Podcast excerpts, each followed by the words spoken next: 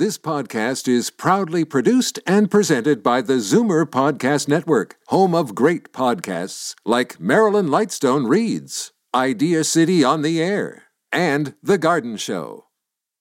You're listening to an exclusive podcast of Fight Back on Zoomer Radio, heard weekdays from noon to one.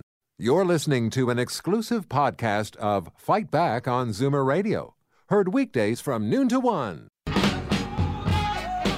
Fight Back with Libby Znaimer on Zoomer Radio. Welcome back. Alcohol is a problem.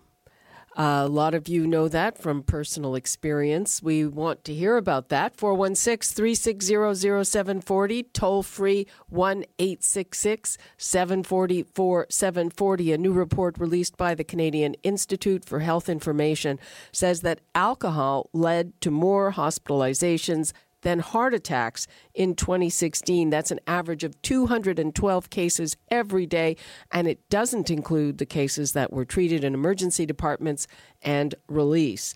Let's go now to Geoff Hynes, manager of population health at CIHI, and he joins me now. Hello, Geoff. Hello, Libby. How are you? Fine. How are you? I'm doing great, thank you. So, uh, how bad a problem is this? Well, I, I would have to say that uh, we were really surprised when we uh, were doing the analysis for this report. I mean, I think we, you can't, you know, emphasize enough that the, the people who are being hospitalized that we captured for for this analysis, uh, it's a pretty specific group of people. I mean, uh, the top five conditions were people who, you know, chronic alcohol use disorder, alcohol withdrawal, intoxication, and you know, people who have obviously been dealing with chronic chronic alcohol abuse for for a long time. People with cirrhosis and pancreatitis. So that's a you know pretty specific group. And as you mentioned, it, it doesn't include people who go to ED. Uh, it also doesn't include people who may have injured themselves or injured others due to alcohol. And we're still seeing a you know 77,000 hospitalizations. That was was really surprising. Mm-hmm. So. Um the, is what you're saying that uh, that all the people that you're referring to are, are people who would be alcoholics? Not necessarily, because of course, you know, people can be can be uh, drinking heavily in one occasion and, and drink too much and end up in the hospital. But you know, the the majority of the people we think uh, are probably chronic uh, alcohol abusers. Yeah, and I think uh, you know I can't emphasize enough that you know we say 77,000 hospitalizations, but you know these are actually people, not just numbers. And so what we tried to do in our report was try to get a better understanding for who those people are. Mm-hmm. Uh, do you have a sense of what percentage of the population we're talking about? Uh, do you have a, a profile of who these people are likely to be? Well, what we did in our analysis, well, we we uh, tried to to drill down a little bit to get a better understanding of who they were. So, for example, we know that over half of the people who are hospitalized are middle aged, so between the ages of 45 and 64. Um, majority of them are men. Uh, higher rates were found in people who lived in lower income neighborhoods, as well as people who lived in uh, rural and remote communities. So that gives us a, a bit of a sense for who these people are. Mm-hmm. Uh, is the reason that these are older people uh, because uh, people abuse more alcohol when they're older, or just it's kind of had a cumulative effect, and maybe when you're you're younger, you can withstand the effects a little more? Well, I, I think uh, I think for certainly for for a number of people, it's probably uh, a cumulative effect. Is what we're thinking of. Uh, you know, a lot of heavy drinking over over a lifetime. Mm-hmm. And uh, so, is uh, what about younger people? I mean, we read a lot about younger people being more involved in, in that kind of binge drinking as opposed to um, always abusing alcohol. Well, we did see uh, we did see uh, you know at one point in time uh, between the ages of 10 and 19. So we have a profile in our report where we look at you know different age groups and the breakdown between men and women. And uh, generally speaking, from across the lifespan of people, um, boys, men, males were were more uh, likely to be hospitalized than girls, except at one point, and it was between the ages of 10 and 19. That's where we saw more girls hospitalized than boys. And really, think, 10. Yeah, between wow. 10 and 19 there are yeah there are people being hospitalized which is you know kind of scary to think about but uh it does happen uh you know we've we've kind of thought about well why why at that point in time why more girls than boys and i think uh you know some of the things that we that we've looked into is you know girls may maybe have a, higher likelihood of consuming higher alcohol beverages that may put them at uh, greater risk. Physiologically, uh, boys and girls are different. You know, you can boys and girls can drink the same amount, but blood alcohol levels will rise higher in girls. Uh, so there's a there's a few things there we think that may be contributing to that.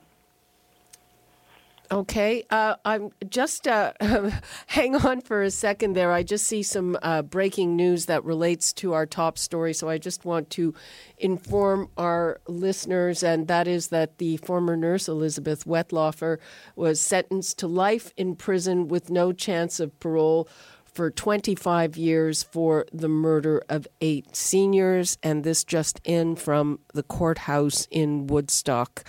Uh, so again, former nurse Elizabeth Wettlaufer sentenced to life in prison with no chance of parole for 25 years. Um, and uh, let's go back to our topic of alcohol and alcohol abuse. Uh, okay, so we've been talking that it, this affects men mostly, um, mostly men in middle age because of the cumulative effects. One of the things that I've heard about is a growing problem with, with women and alcohol and also middle aged women women over 50. Yeah, I mean we've we've uh, we've seen those uh, seen those headlines. We've seen some of those studies. I mean, some surveys have uh, have kind of uh, suggested that uh, drinking in in women is on the rise, and that you know the gap between men and women may be narrowing because women are catching up. Uh, it's not something that we looked at uh, specifically in this report, but uh, certainly in uh, in the in the field of alcohol, at you know what women and alcohol is uh, becoming uh, becoming a big topic, and I think you know there's been some. Uh, some research that's come out re- lately that's really linked uh, alcohol with cancers, and I think one of those cancers is breast cancer. So that's, absolutely, that's and um, that research shows that it doesn't really take a lot uh, to influence uh, the course of cancer. Uh, and uh, I think that for women, what's considered heavy drinking is uh, not what a lot of people would consider heavy drinking and I think you're right. And I think one of the one of there's a number of things I think that uh, that needs to happen. I think and, and certainly more uh, education and awareness around. You know, in Canada we have low risk drinking guidelines. You know that that would that already stipulate. You know that you know women should have you know no more than two drinks a day or no more than ten a week, and men it's you know three a day and fifteen a week. Are are Canadians aware of that? I don't know, but I think it's something that we've tried to tried to put out there, and I think uh, a lot of people in the public are unaware of the link between alcohol and cancer, and I think that uh, there needs to be more awareness about the, the risks of drinking, particularly uh, chronic drinking. Hmm. Uh, yeah, I mean, I've seen a lot of it, a lot of those studies, but of course we follow that here on Zoomer Radio. Uh, so um, the guidelines again: uh, two drinks a day for women, and what's a drink? Uh, it's like a let me say it's a glass of a glass of wine is you know 341 milliliter uh, glass of beer or a single kind of cocktail. Mm-hmm. You know, it's it's interesting. I just heard a different, totally different uh, study today that shows that uh, alcohol consumption has, for Canadians, has actually dropped in the last long while, and, and we are behind a whole pile of European countries and the United States. That is absolutely true. Yes, I mean if you look at uh, statistics. I mean, you, some people will compare uh, drinking in Canada to like global rates.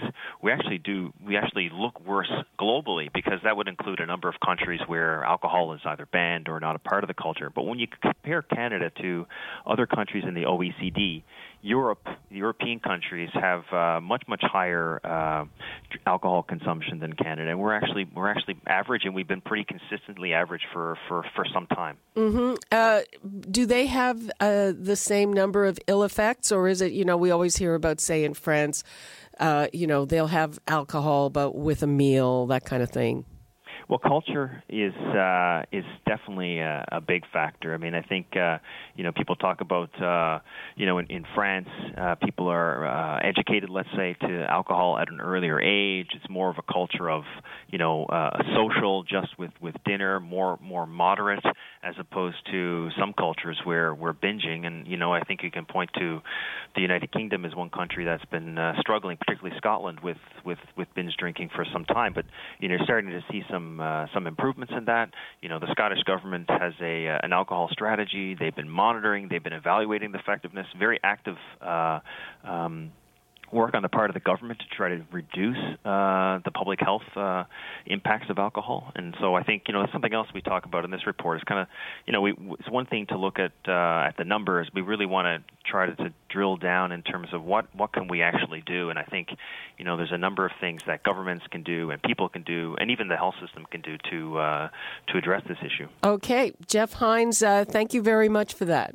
Thanks so much, Libby. Okay, bye bye. You're listening to an exclusive podcast of Fight Back on Zoomer Radio, heard weekdays from noon to one. You're listening to an exclusive podcast of Fight Back on Zoomer Radio, heard weekdays from noon to one.